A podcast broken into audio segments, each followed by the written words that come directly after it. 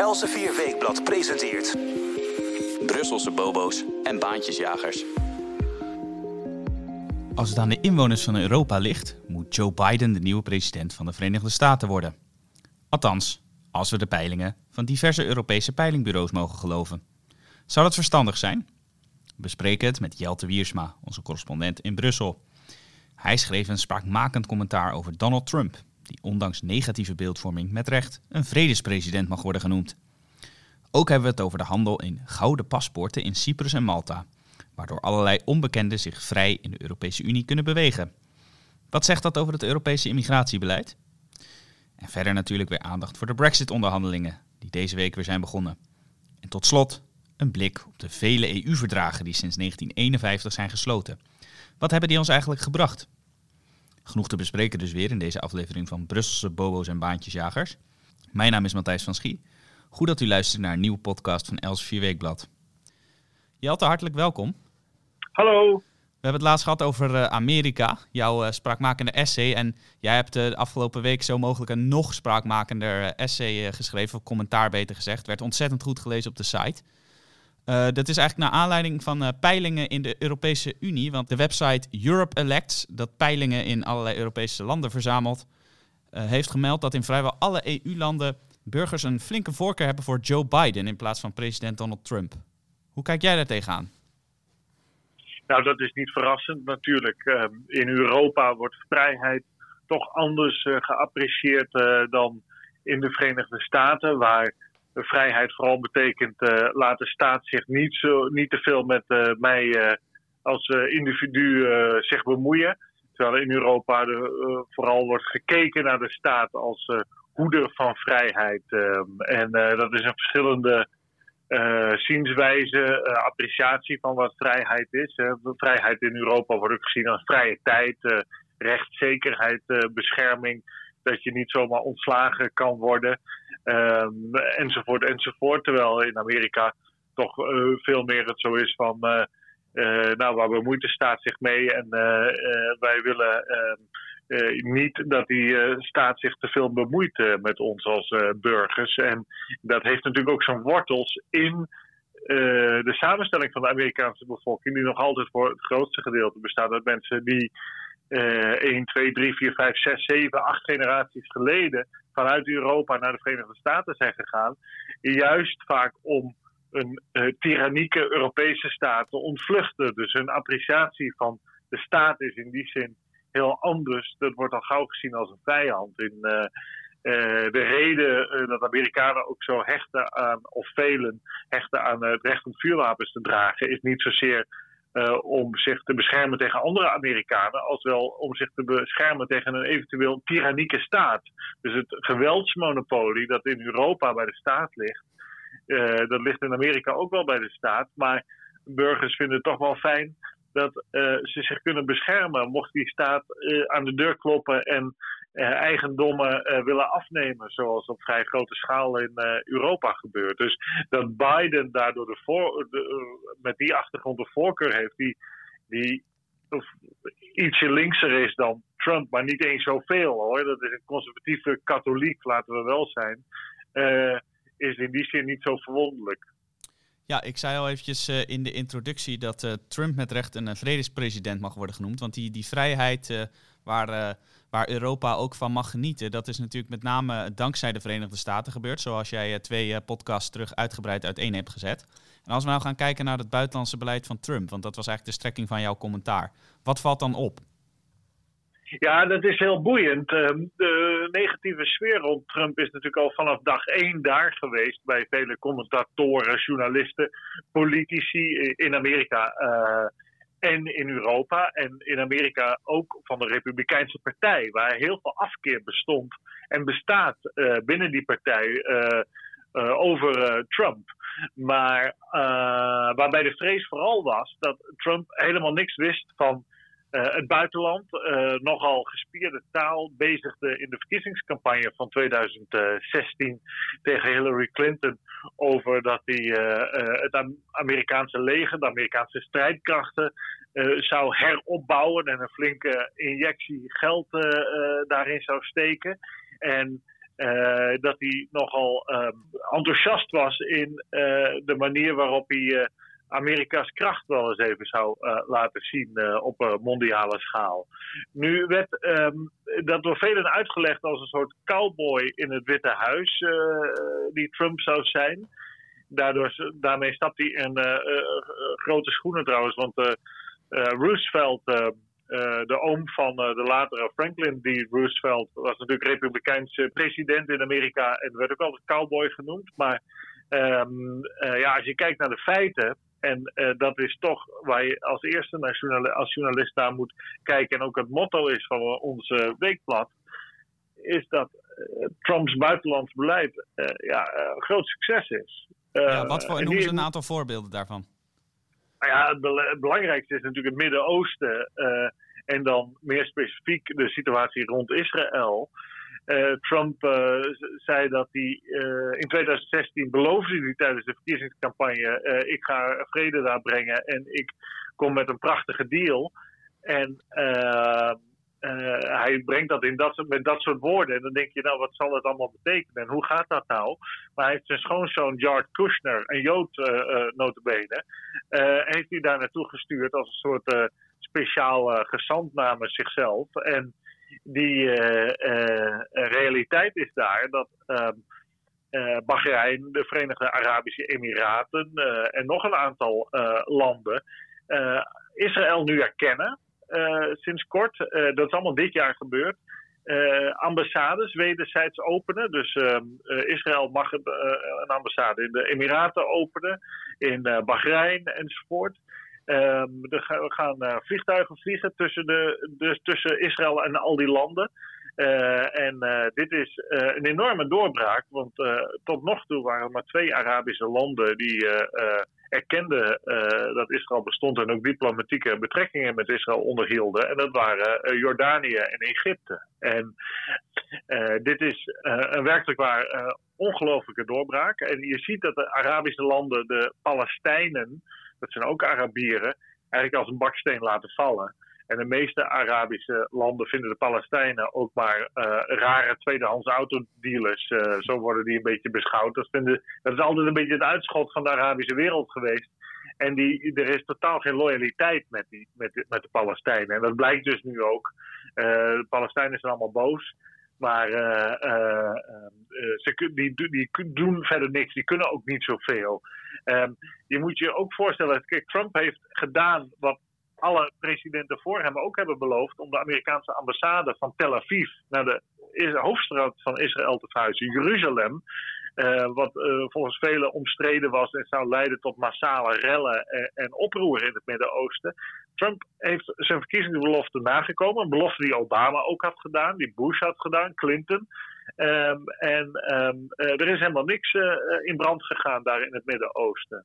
En hij heeft natuurlijk erkend dat de Golanhoogte eh, eh, een onvervreemdbaar deel van Israël is. En dat is winst, wat mij betreft, van de Golanhoogte. Wil je, die is natuurlijk ooit door Israël ingenomen tijdens een oorlog waarbij de zes Arabische staten, dus de beroemde Zesdaagse Oorlog van 1967, Israël van alle kanten binnenvielen. En dat is toen door Israël gepikt en ingenomen van Syrië. Maar wil je het dan teruggeven aan Syrië? Want daar is meneer Assad de baas. Nou, is dat een vriendelijk eh, bestuur eh, om dat stukje land aan eh, te geven? Nou, dat lijkt mij niet. Nee, dat, dat hebben we inderdaad de afgelopen jaren gezien. Dat, dat het daar niet allemaal pijs en vrede is in Syrië. En dat is gelijk een bruggetje eigenlijk naar de volgende behoorlijke prestatie van Trumps regering in het Midden-Oosten. Want in Syrië is het ook een stuk rustiger geworden de laatste jaren. Ja, we kennen natuurlijk de Syrische burgeroorlog, die bijna tien jaar al voortwoekert en uh, absoluut vreselijk is. En um, Obama die had het als president over de rode lijn die Assad, de dictator, al daar niet over mocht gaan. En die rode lijn was onder meer het inzetten van gifgas. Nou, dat heeft Assad wel gedaan en Obama deed niks. Nou, daarmee was meteen Obama ongeloofwaardig geworden op het internationaal toneel. Want Obama dreigt dus, zet een rode lijn neer en handelt daar dan niet naar. En Trump is uh, veel voor, voorzichtiger geweest. Wat mij betreft ook veel, verstandiger. Die is niet met allerlei rode lijnen gekomen. Trump spreekt zichzelf ook heel vaak tegen, wat wel interessant is, waardoor hij ehm, heel erg ongrijpbaar wordt door dit, voor dit soort dictators. Um, en um, wat Trump uiteindelijk heeft gedaan na een gifgasaanval is 59 Tomahawk-raketten op een vliegbasis neergegooid als waarschuwing aan Assad van uh, pas wel op jongen. Uh, dat heeft zijn effect wel gehad. En wat misschien nog wel meer effect heeft gehad is dat um, Trump, dat lekte later uit in een boek van Jim Mattis, die was... James Mattis was minister van Defensie onder Trump waarin duidelijk werd dat Trump wilde dat Assad werd omgelegd. Eh, en die, dat brengt wel enige angst bij de heren in het Midden-Oosten met zich mee. Want we kennen natuurlijk de generaal Soleimani, de nummer twee in het Ayatollah-regime van de Iraniërs. Um, Shiiten, geen Arabieren en, en geen Soenieten, Shiiten, heel specifiek en Persen, die um, uh, die, die, meneer Soleimani is vrij vakkundig uh, door Trump uh, uitgeschakeld. laten we zeggen, gewoon vermoord. En dat heeft de schrik wel aardig in de benen gebracht bij de heren daar in het Midden-Oosten. Dat Trump gaat geen grootschalige invallen plegen in landen zoals Bush deed en waar Clinton ook voor was. Ehm, bijvoorbeeld Irak binnenvallen of Afghanistan. Nee, hij is veel specifieker in het, als hij geweld toepast, hoe hij dat toepast. En hij doet dat op zo'n manier dat, uh, dat er kennelijk meer effect van is. Uh, en, uh, want ja, de ene naar de andere vredesdeal wordt gesloten in het Midden-Oosten. En daarbij is het karakter van Trump toch ook wel fascinerend, moet ik zeggen. Die, die, die past ook veel beter bij die mensen daar in het Midden-Oosten. Ja, daar hebben we het Midden-Oosten gehad. Inderdaad, een van de grootste brandhaarden waar inderdaad met name op basis van uh, familiale loyaliteit en uh, stammen als het ware wordt, uh, wordt onderhandeld. Ja, exact. Trump is eigenlijk een soort clanleider hè, van de familie Trump. En die stuurt dus ook zijn schoonzoon daar naartoe. Die houdt van blinkend goud, grote paleizen, privéjets enzovoort. En daar houden die mannen in de Arabische wereld ook allemaal van. En dat uh, die herkennen zichzelf in zo'n Trump, gek genoeg. En die mannen zijn natuurlijk ook uh, tegen, en die spreken zichzelf vaak ook tegen die dictators daar of die clans. En er zijn ook allemaal familieruzies en weet ik wat. En dat, daar past die Trump helemaal bij. Die, dat snappen ze, zo'n man. Ja, een heel fascinerende ontwikkeling. Dan hebben we het Midden-Oosten gehad, het uh, nabije deel van Azië. En als we dan even gaan naar het verre deel van Azië, dan heeft Trump daar ook wel het nodige bereikt. Hè? Of in ieder geval voorkomen. Ja, hij was natuurlijk de eerste die. Uh, eerste president sinds uh, begin jaren 70 die een telefoontje aannam van de nieuw verkozen president van Taiwan. Taiwan is natuurlijk de eilandstaat Chinees, Mandarijn sprekend en een democratie. En de communistische partij eh, onder leiding van dictator Xi Jinping in Peking, die claimt dat Taiwan bij uh, China hoort. En Taiwan wil graag een onafhankelijke democratische republiek blijven. En Amerika deed altijd een beetje zenuwachtig daarover. Want we hebben in die begin jaren zeventig de communistische partij als en de regering in Peking als het uh, Chinese regime geaccepteerd. En sindsdien ook diplomatieke betrekkingen met het communistische China. En die met Taiwan zijn officieel toen eigenlijk verbroken. Want voorheen was Taiwan werd gezien als het echte China. en um, Amerika heeft hier op de achtergrond wel altijd militaire steun gegeven aan Taiwan. maar Trump die nam een telefoontje aan van de president. Dat was ongehoord. Daarmee erkende hij gewoon dat Taiwan een, een, vrij onafhankelijk land is. En hij stuurde de minister van Volksgezondheid naar Taiwan toe. En, nooit eerder in uh, eh, 50 jaar is er zo'n hoog bezoek uh, uh, vanuit Amerika naar Taiwan gegaan.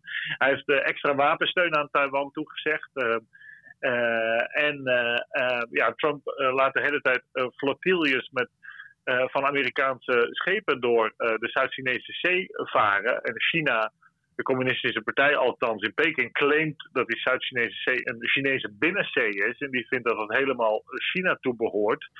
En uh, geen, eh, in geen enkel internationaal recht is, dat, uh, is daar sprake van.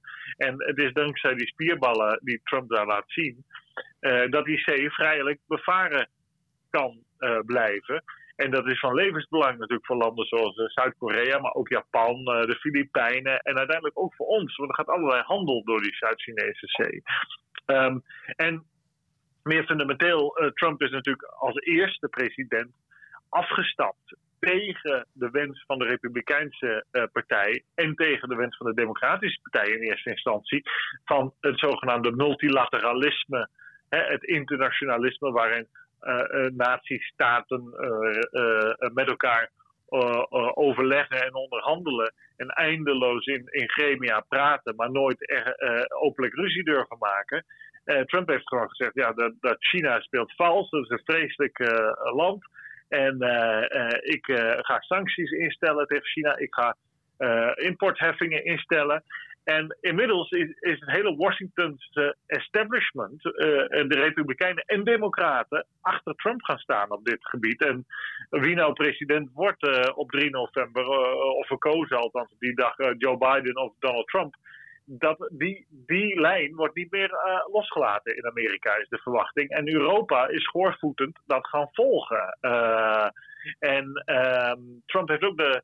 Uh, dus Trump is veel harder. Dat heeft hij met Iran natuurlijk ook gedaan. Hij heeft de atoomdeal met Iran, het grote kindje van Obama, heeft hij opgeblazen. En iedereen zei dat leidt tot oorlog en ellende. Dat moet je niet doen. Ook met China. Niemand durfde de confrontatie met China aan. Dat heeft hij wel gedaan. En dat heeft helemaal niet verder tot oorlog of iets dergelijks geleid. Maar eindelijk zei iemand een keer: basta, afgelopen met die flauwekul. Iran is een perfide regime dat met, uh, de, dankzij Obama en het op, opheffen van de sancties die atoomdeal miljarden dollars heeft kunnen krijgen en daar uh, in uh, allerlei gebieden in het Midden-Oosten de boel in brand heeft gestoken. hetzelfde geldt voor China. China vreet zich vol met westerse dollars en euro's. En kan met dat geld de defensie, de strijdkrachten opbouwen. En bedreigt gewoon rechtstreeks andere vrije democratische landen. En Trump heeft gezegd: nee, dat, dat, dat accepteer ik niet. En ehm, ja, daarmee heeft Trump uh, iets gedaan wat al die brave burgers die uh, vaak in, in die partijen zitten, in Europa en in Amerika, niet durfden. omdat ze toch te weinig karakter dan hebben. En die, die, die Trump met al zijn nadelen, want dat heeft hij natuurlijk evident, die heeft het wel aangedurfd. En dat zijn we hem misschien over 10 en 20, 30 jaar nog steeds wel dankbaar voor dat hij dat heeft gedaan. En moedig van hem om een frisse positie te kiezen. Ja, over 10 of 20 jaar zijn inderdaad, uh, zeg jij, uh, velen waarschijnlijk uh, Trump dankbaar voor wat hij doet, ook met regimes als die in China en Iran. En ook zijn houding wat betreft multilaterale akkoorden. Maar in het heden, zoals we zeiden al in de introductie van deze podcast, in het heden zijn vele Europeanen hem nog niet bepaald dankbaar. Althans, ze hopen niet dat hij gaat winnen. En een van die uh, redenen daarvoor is inderdaad zijn houding ten opzichte van akkoorden als uh, de NAVO, het samenwerkingsverband, waar uh, Trump de Europese landen heeft opgeroepen om veel meer geld in hun defensie te steken. Denk jij dat dat hem daar misschien wringt, dat de Europese landen Trump daarom graag weg willen hebben uit het Witte Huis? Nou, dat zal ongetwijfeld meespelen. Trump zegt tegen de Europese landen: ga je nou eens gedragen als volwassenen jullie maken een afspraak met ons in NAVO-verband dat je 2% van je nationaal inkomen uitgeeft aan strijdkracht, aan defensie. En dat doen jullie niet. Ja, uh, dit is een klacht die Obama ook al had, die Bush uh, junior had en die Bill Clinton had. Dus uh, elke Amerikaanse president, van welke partij ook, of je die man of vrouw, het waren alleen maar mannen trouwens, leuk vindt of niet, dat maakt niet uit. Die hebben het allemaal gezegd. En Trump heeft het wat scherper neergezet. Ehm, maar hij heeft dus ondertussen ook een land als Polen, dat bijvoorbeeld wel 2% van het nationaal inkomen aan defensie uitgeeft, heeft hij uh, een uh, basis beloofd. En die wordt nu ook gebouwd daar uh, als veiligheidsgarantie tegen de, de Russen het Rusland van uh, Vladimir Poetin. Dus uh, het is niet zo dat Trump zijn handen aftrekt van Europa, zoals vaak beweerd wordt uh, door geleerde commentatoren. Nee, helemaal niet. Hij, hij zegt wel ja.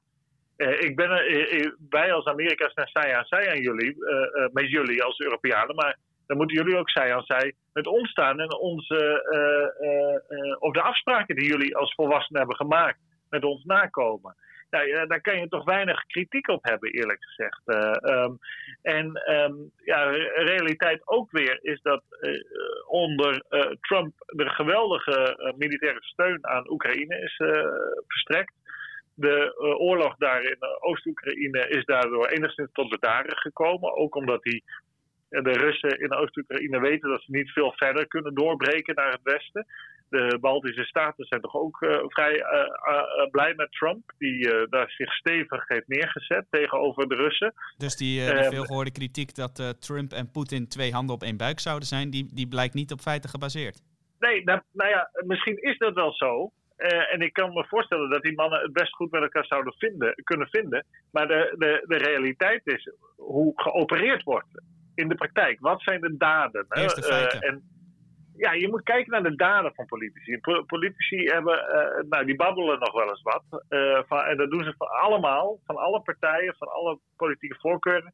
Um, en, uh, maar je moet uiteindelijk kijken naar wat, wat zijn hun daden. En ja, de daden zijn dat Trump toch een stevige verankering in Oost-Europa heeft neergezet. een sterkere positie eigenlijk dan er was uh, van de Verenigde Staten in Oost-Europa tegenover uh, Rusland. Dus wel opmerkelijk dat al die commentatoren die dachten dat Poetin, of, dat Poetin en Trump met elkaar in bed lagen, dat dat, die zijn toch van de koude kermis thuisgekomen. Dus dat is wel eigenlijk een beetje hilarisch. Ik moet daarom lachen. Dan kranten vol, televisiejournaals vol.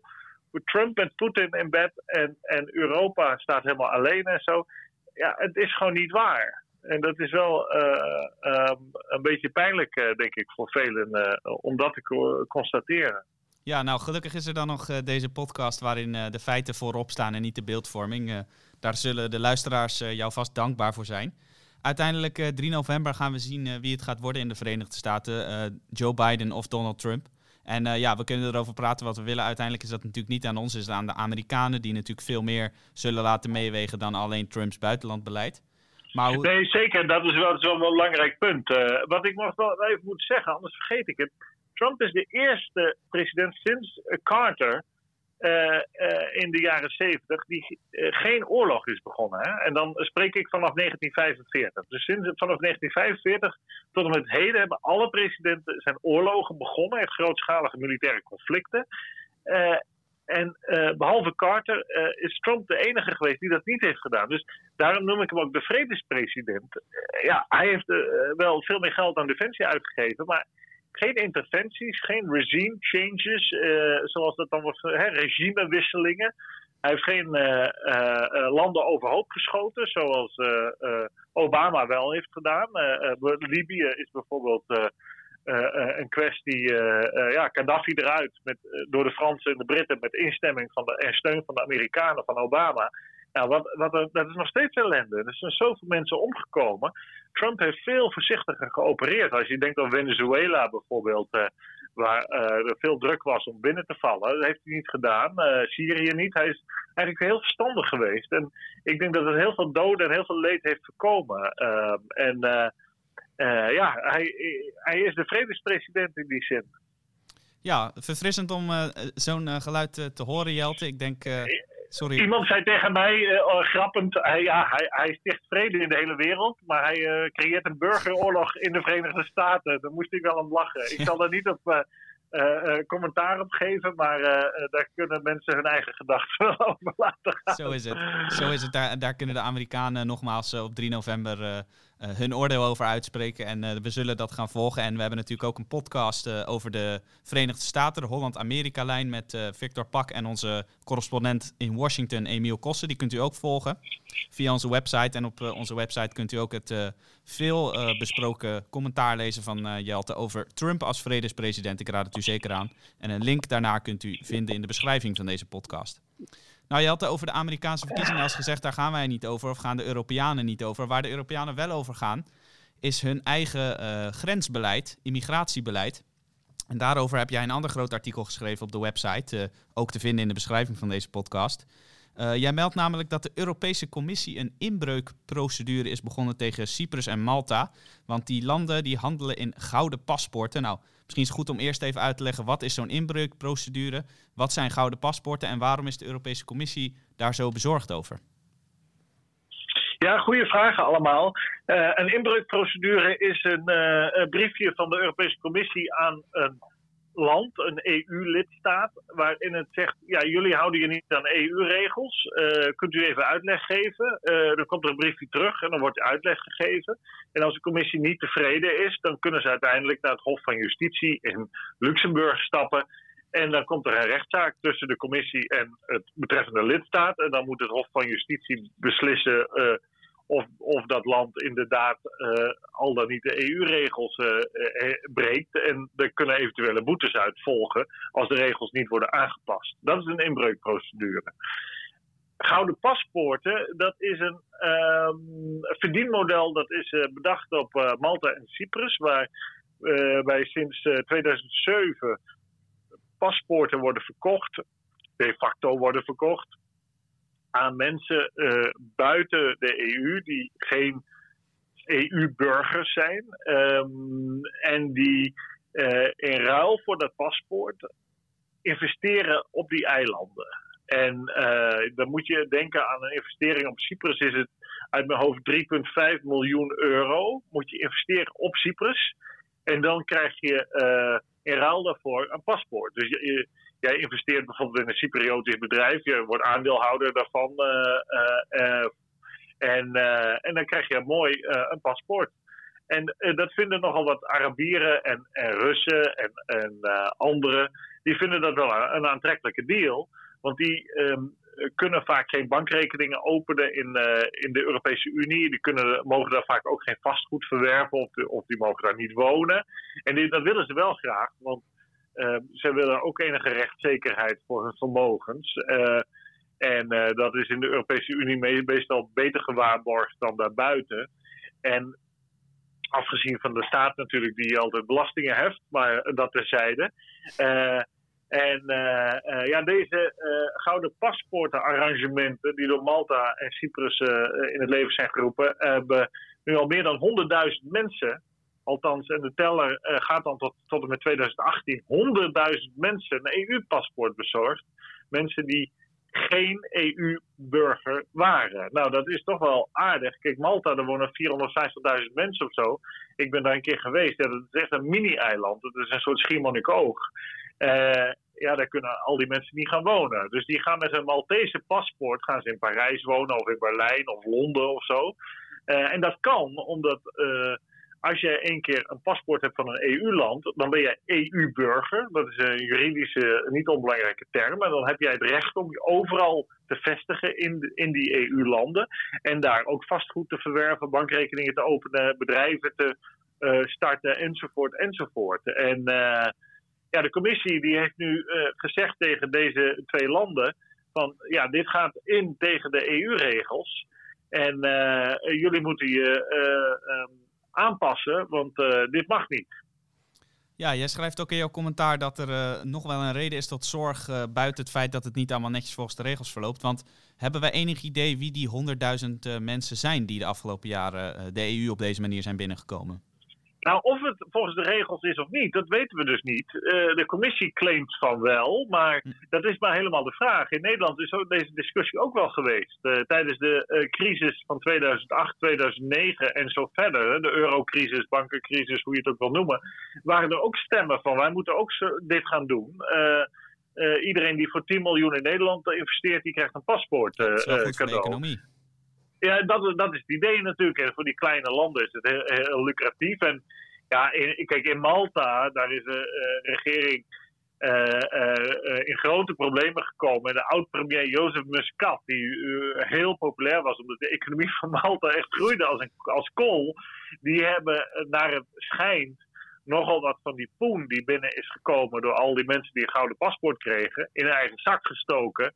En dat uitgedeeld aan vriendjes. En die Muscat is deze maand ook opgepakt. De oud-premier van Malta, sociaaldemocraat. Uh, dus uh, nee, daar, daar, komen nog wel wat, uh, wat, meer dingen achter vandaan. En, um, dus, maar of het illegaal is of niet, dat weten we helemaal niet. Um, in ieder geval, wat, wat, wat mij zo fascineert, is dat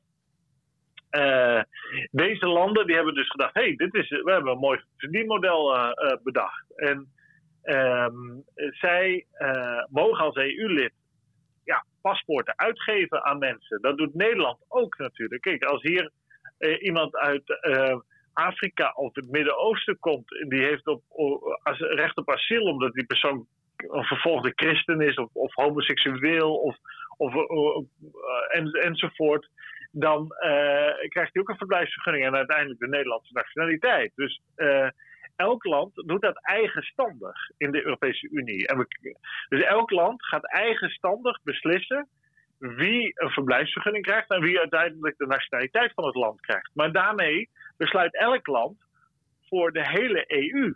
Want een, nee, je krijgt niet een Nederlands paspoort of een Maltese paspoort. Nee, je krijgt een EU-paspoort. Je wordt EU-burger. Daarom benadruk ik, ook, ik dat ook. Dat is een heel belangrijk begrip. Dat bestaat sinds het verdrag van Maastricht uitonderhandeld in 91, getekend in 92, dat je bent EU-burger. En daar zitten allerlei rechten en uh, in veel mindere mate uh, plichten aan vast. Dus hier zie je uh, hoe, hoe, hoe slecht de EU in elkaar steekt. Alle EU-landen mogen eigenstandig bepalen wie zij verblijfsvergunningen geven en aan wie zij uiteindelijk de nationaliteit geven en daarmee ook het recht op een paspoort. En wie dus in die hele ruimte EU mogen verblijven. Um, en uh, uh, daarmee uh, ga je dus helemaal in een situatie belanden waarbij um, je de verantwoordelijkheid niet duidelijk hebt afgemaakt. Wat, logisch zou zijn is dat als je zegt van oké, u mag zich in die hele EU vestigen, dat je immigratie en asielbeleid, want daar gaat dit over, dat je dat op EU-niveau had gedaan. Dus dat je op EU-niveau zegt, we zetten een, uh, een aantal regels op een rijtje en daaraan moeten uh, mensen voldoen, willen zij hier een paspoort van een land kunnen verwerven. Um, maar dat is niet zo. Dus je ziet ook allerlei verschillen. Dus in het ene land kan je als vervolgde christen wel nationaliteit uiteindelijk krijgen. En in een ander land is dat misschien helemaal geen rechtsgrond. Um, ja, landen hebben natuurlijk ook ehm, andere definities voor wie nou een vluchteling is en wie nou niet. Exact, ja. exact. Dat is helemaal niet duidelijk. Um, dus uiteindelijk heb je wel een hoogste rechtsinstantie, het Hof van Justitie. Uh, en de Straatsburg, het Mensenrechtenhof, dat losstaat van de EU, speelt daar ook wel een rol in. Maar ja, er is, uh, er is gekozen voor wel open binnengrenzen wel uh, een vrije vestiging, overal in de Europese Unie. Uh, maar er is niet gekozen voor wat daar dan ook bij hoort, dat je aan die buitengrens van dat hele EU-gebied, dat je daarvan zegt, ja, daar gaan wij gezamenlijk uh, dezelfde regels voor opstellen. en wij geven als nationale regeringen de macht uit handen aan bijvoorbeeld de Europese Commissie om dan te bepalen wie wel en niet uh, hier uh, in die Europese ruimte mag zijn. Maar dat hebben ze niet gedaan. Dus er is nu uh, een, een, een, gat ontstaan, en dat is heel vaak zo bij de EU, dat het leuke is wel geoogst. Dus dat je er overal vrij mag vestigen, dat is heel leuk voor heel veel mensen. Maar het nadeel dat je dan je macht moet inleveren als nationale hoofdstad over wie je toelaat uh, en wie je de nationaliteit geeft, dat is niet uit handen gegeven. En uh, dat zie je heel vaak, dat er op twee benen gehinkt wordt. En dan wordt het leuke, het makkelijke, wordt geoogst. En daar wordt een akkoord over bereikt door de regeringsleiders. En het moeilijke, wat pijn, echt pijn doet, dat, dat doet men niet. En je moet of het een doen of het ander. Of je gaat weer terug en je legt die autonomie bij de natiestaat. Dan mag je dus niet meer over, overal vrij vestigen. Maar dan is het ook gewoon aan Nederland om te bepalen wie Nederlander wordt. En ja, als wij een miljoen mensen uit Afrika Nederlander willen laten worden, ja, dan zullen die ook in Nederland zijn. En dan uh, zullen wij daar ook uh, het een en ander voor moeten regelen. En nu zie je dat bijvoorbeeld in, in Nederland 25.000 tot 40.000 Somaliërs, die hebben in Nederland een verblijfsvergunning gekregen en uiteindelijk de Nederlandse nationaliteit en een Nederlands paspoort. Maar die mensen wilden helemaal niet in Nederland zijn. Die zijn alleen maar naar Nederland gekomen omdat ze hier eenvoudig uh, een verblijfsstatus en uiteindelijk de nationaliteit kregen. Maar die wilden graag naar Engeland. Want die spreken vaak ook al wat Engels en die hebben soms daar ook familie. Dus er zitten, uh, er zitten 25.000 tot 40.000 Somalische Nederlanders nu in Engeland. Dus Engeland heeft gratis van ons als Nederland een cadeau gekregen van, van 25.000 tot 40.000 Somaliërs. Dat, dus die Engelsen hebben daar nooit over beslist. En dan krijg je opeens al die mensen in je land. Het hetzelfde is met Angela Merkel 2015 natuurlijk. weer Schassendag. Die laat bijna een miljoen mensen binnen. Maar stel nou dat die miljoen mensen uh, allemaal naar Duitsland gaan. Die krijgen daar verblijfsvergunning en uiteindelijk de Duitse nationaliteit. En die zeggen, nou, de Duitsland hebben we nu alweer gezien. We gaan er met z'n allen in Nederland wonen. Dan krijgen we opeens een miljoen mensen in Nederland erbij. Nou, daar hadden we niet helemaal voor gestemd, geloof ik. Uh, uh, dat overkomt je dan. Dus dit is een kladderadatsch. dit is een, een zootje. En ja, als de commissie rechte lijnen trekt, dan moet ze ook inbreukprocedures beginnen. Niet alleen tegen landen die, die paspoorten verkopen aan rijke Russen enzovoort. Wat trouwens nog geld oplevert.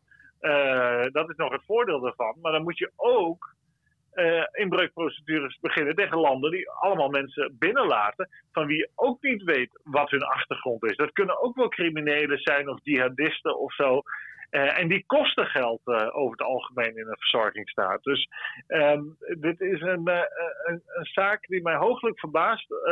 hier wordt gemeten met twee maten door de commissie. Nou, dat is wel duidelijk inderdaad. we blijven het volgen hoe het afloopt met die inbreukprocedure en of deze problematiek ooit opgelost kan worden met de huidige EU-wetgeving. Als ik jou zo beluister, dan denk ik, nou, de, de Britten hebben misschien problemen genoeg met de Brexit, maar deze immigratieproblematiek, dat is natuurlijk een van de belangrijkste redenen dat zij hebben besloten die EU te verlaten. En uh, de Brexit, dat is uh, inmiddels een uh, wekelijks terugkerend fenomeen weer geworden in de podcast, nadat het een aantal maanden stil was geweest. Want de onderhandelingen tussen het Verenigd Koninkrijk en de Europese Unie zijn donderdag 22 oktober weer begonnen. Kun je ons even inlichten? Het gaat natuurlijk snel, maar hoe staat het er inmiddels voor? Ja, ze zijn weer met elkaar aan het praten. Uh, dat, zo gaat het de hele tijd. Uh, dan is er ruzie tussen Michel Barnier, de EU-onderhandelaar, en David Frost, de Britse onderhandelaar.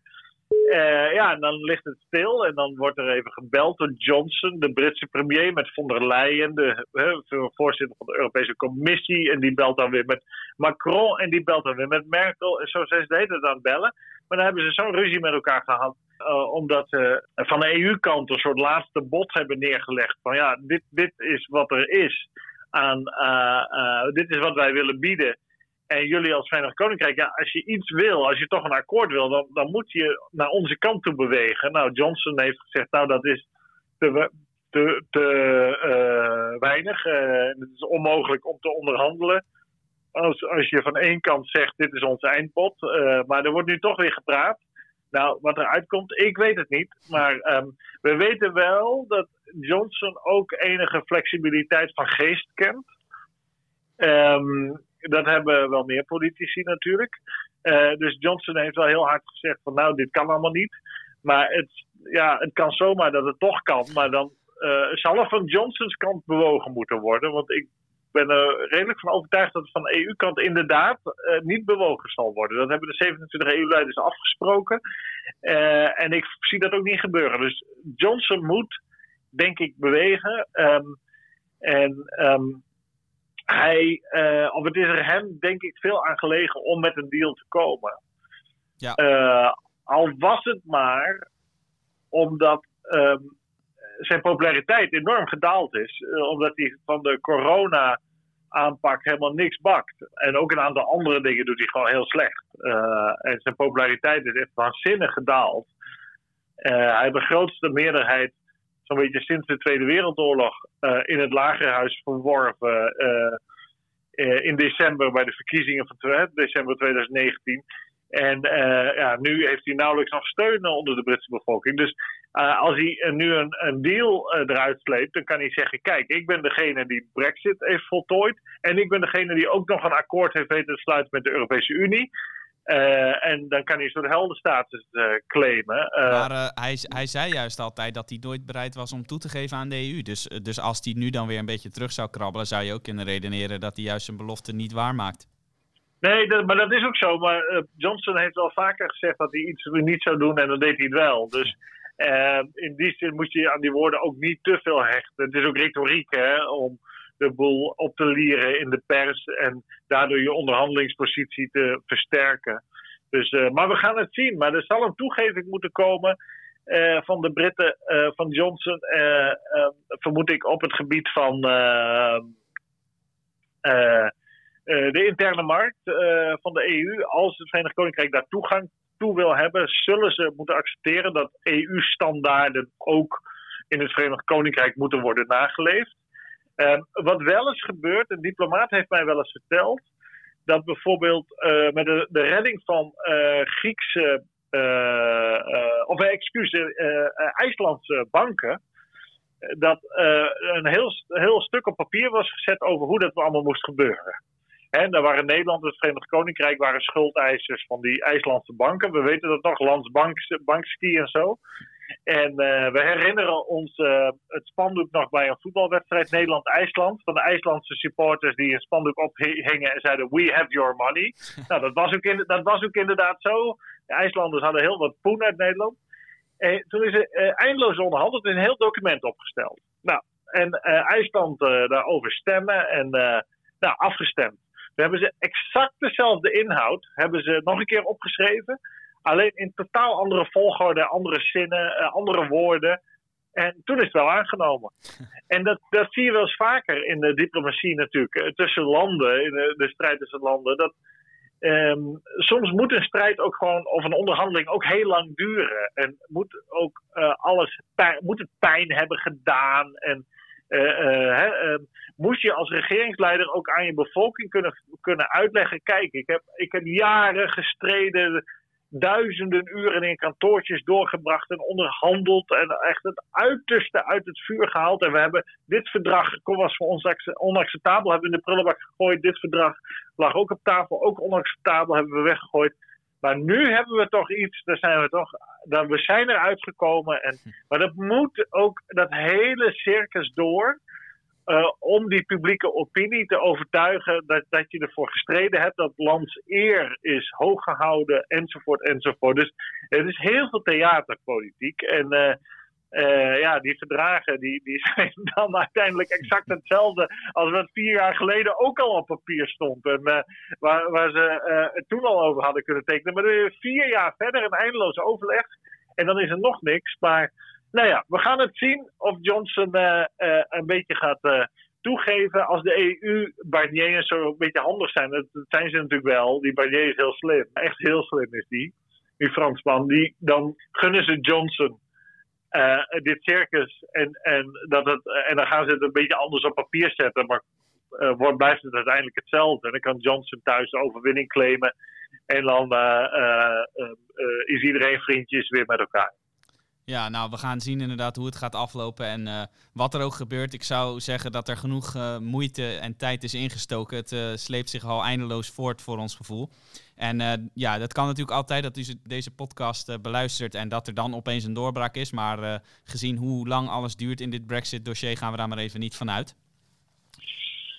Jelte, we zijn volgens mij door de grote onderwerpen van deze week heen. Jij wilde nog één kleine reclame maken voor het uh, artikel dat jij uh, gaat schrijven of hebt geschreven voor het komende nummer in Els 4 Weekblad. Want jij hebt even uitgeplozen van wat voor EU-verdragen zijn er nou allemaal gesloten eigenlijk sinds het begin van die EU. Wat heeft het ons nou allemaal opgeleverd? Want het zijn er nogal wat, hè? Ja, dat was uh, een ideetje van Arendo. Arendo Joustra, de hoofdredacteur, die zei tegen mij... Jelte, moet je niet een paginaatje maken met de, met de verdragen van de EU eens even op rij... en wat die ook alweer betekenen als geheugensteun. En uh, ik, daar vond ik weer best een beetje saai. Ik zag het eigenlijk niet zo zitten. En uh, ik liep ook wat tijd te rekken en zo.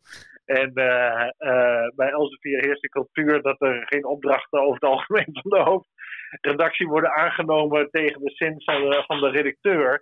Dus de, um, die, maar uiteindelijk ik ging dat me daar eens in verdiepen en voor zitten. Ik dacht, hé, dat is toch wel aardig. En uh, om die, uh, dus als schrijvend had ik uh, binnen no time 2500 woorden op papier, wat vier, vier, vijf pagina's. Was veel meer dan de bedoeling. Uiteindelijk is het toch maar teruggebracht naar twee. Maar um, die, ja, die EU-verdragen, dat is toch wel boeiend. Want uiteindelijk is de EU, de Europese Unie, natuurlijk niks anders dan een verdragsorganisatie.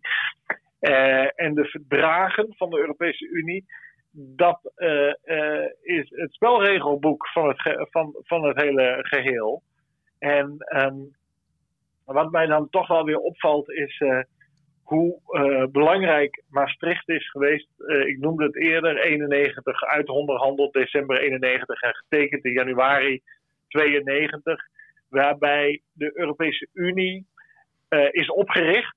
De, die bestond daarvoor niet natuurlijk, was daarvoor de Europese gemeenschappen. Europese gemeenschappen al op dat moment eigenlijk.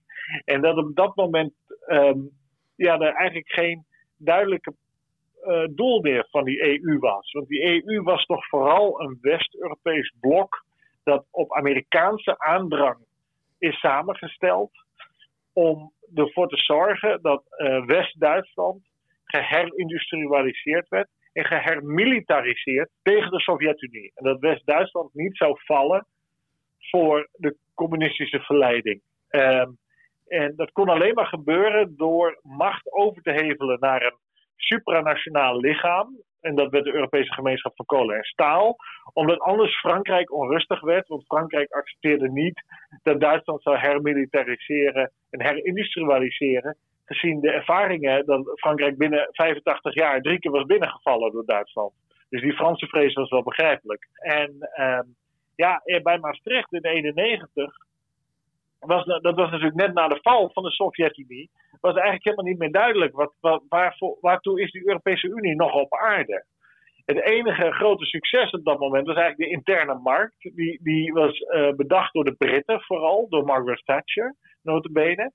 Um, dat, dat, uh, daar was Nederland ook heel erg voor. Hè. Zoveel mogelijk handelsbarrières tussen landen in West-Europa uh, neerhalen, staatssteun afbouwen markten uh, liberaliseren. Dus geen staatsmonopolies meer, geen staatsbedrijven. En, en laat de economie lekker draaien. Laat de consumenten bepalen welke producten ze willen. En niet de staat bepalen welke producten je moet consumeren. En ja, in 1991 uh, Duitsland was natuurlijk onder Helmut Kohl herenigd. Oost- en West-Duitsland. En Frankrijk die ging daar alleen mee akkoord. François Mitterrand, de beroemde socialistische president van Frankrijk, 14 jaar lang maar liefst, als Duitsland daarvoor zichzelf verder in zou snoeren in een Europese Unie. En, uh, uh, en de Duitse D-mark, een machtsmiddel van, de, van Duitsland, geopolitiek, zou opgeven. En dat is ook gebeurd.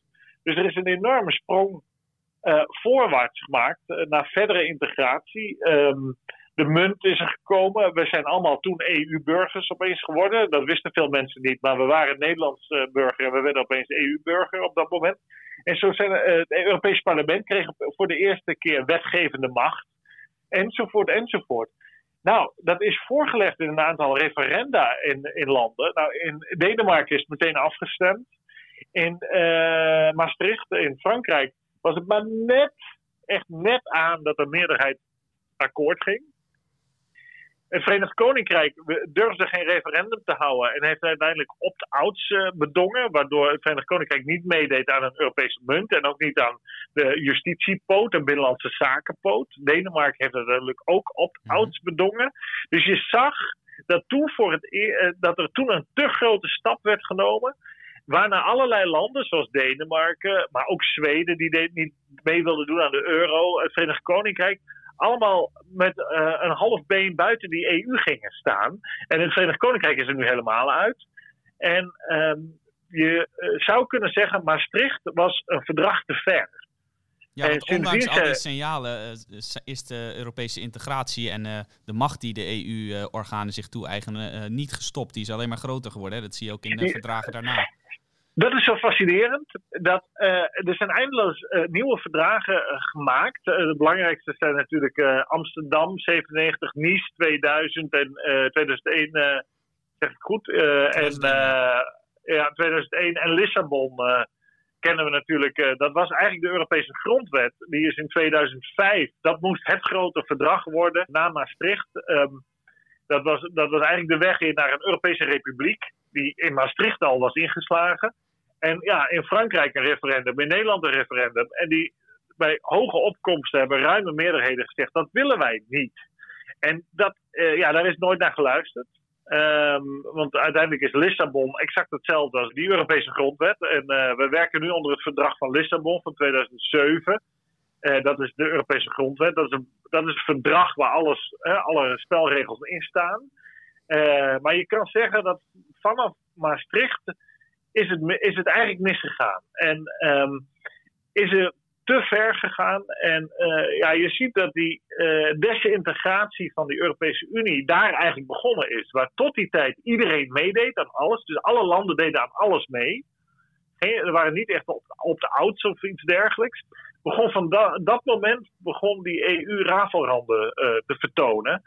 En daar zou toch een les in moeten zitten, zou je zeggen, voor politici in die EU-landen ga niet te ver, want anders uh, ja, vallen de brokstukken af. Maar daar hebben ze niet naar geluisterd. Ze hebben de les van Maastricht niet getrokken. Ja, en tot op de dag van vandaag is toch een beetje de vraag, behalve dat het logisch is dat er heel veel politiek wordt samengewerkt. Uh, en, en misschien ook wel militair meer en, en handel, uiteraard, al die dingen, dat, dat, dat er intensief wordt samengewerkt. Ja, maar uh, de logica achter een, een uh, Europese republiek, zoals die in Maastricht uh, eigenlijk begonnen is, die, um, die ontbreekt mijns inziens. En ontbreekt dus ook in de opvatting van het brede publiek als ze ernaar gevraagd worden. en ik maak me er toch wel zorgen over, over dat, dat gat tussen onze bestuurders uh, enerzijds en de publieke opvatting anderzijds. Want ja, Brexit heeft laten zien dat dat uh, kan ploffen. En dan krijg je dus Europese uh, dis-eenheid en geen Europese Unie juist. Je krijgt geen Europese eenheid, maar je krijgt de dis-eenheid, uh, om maar een lelijk woord te gebruiken. Dus nou, dat lijkt me, dan ben je verder van huis dan eigenlijk hoe de EU of de Europese gemeenschap er in 1990 uitzag. Toen waren we vriendelijker met elkaar dan we nu zijn. Dus dat is achteruitgang, lijkt mij. Dus wie Europese vrede wil, uh, en Europese eenheid moet niet te veel Europese eenheid nastreven. Want, uh, en dat is toch een, een, boodschap die niet overal uh, begrepen wordt. Nou, dat zijn de hele grote lijnen eigenlijk van de Europese Unie van 1951 tot nu eigenlijk. En mocht het u nou een beetje zijn gaan duizelen, al die jaartallen, al die verdragen. in het komende nummer van Elsevier Weekblad kunt u dat allemaal rustig op een rijtje lezen. En ook op het internet zal dan het artikel verschijnen. Moet u wel een abonnement voor hebben. Maar ja, wij raden u dat sowieso aan om dat te nemen, want ja, daar heeft u ontzettend veel plezier van. Lees elsevierweekblad.nl als u zo'n abonnement wilt afsluiten. En u kunt natuurlijk blijven luisteren naar deze podcast, waar wij eigenlijk binnen die grote lijn die Jelte net heeft beschreven, iedere keer weer, iedere week weer de ontwikkelingen blijven bespreken. Jelte, we zijn alweer bijna een uur bezig. Het was een uh, ontzettend boeiende podcast, denk ik weer, voor de luisteraar. Ik hoop het in elk geval. Hartelijk bedankt voor jouw bijdrage weer. Graag gedaan. Daarmee zijn we aan het einde gekomen van deze podcast. Mijn naam is Matthijs van Schie en ik wil u ook hartelijk danken voor het luisteren. Bent u nou benieuwd geworden naar de artikelen die we zojuist hebben besproken in deze podcast? Kunt u allemaal lezen in Els Weekblad of op onze site. Voor een abonnement, waarbij u ook onbeperkte digitale toegang krijgt, kunt u surfen naar www.elsvierweekblad.nl. Daar kunt u zich ook abonneren op onze podcastseries. Dat kan ook door in uw favoriete podcast-app, bijvoorbeeld Spotify of iTunes, te zoeken op Els Weekblad. Dit was het voor nu. Graag tot de volgende keer.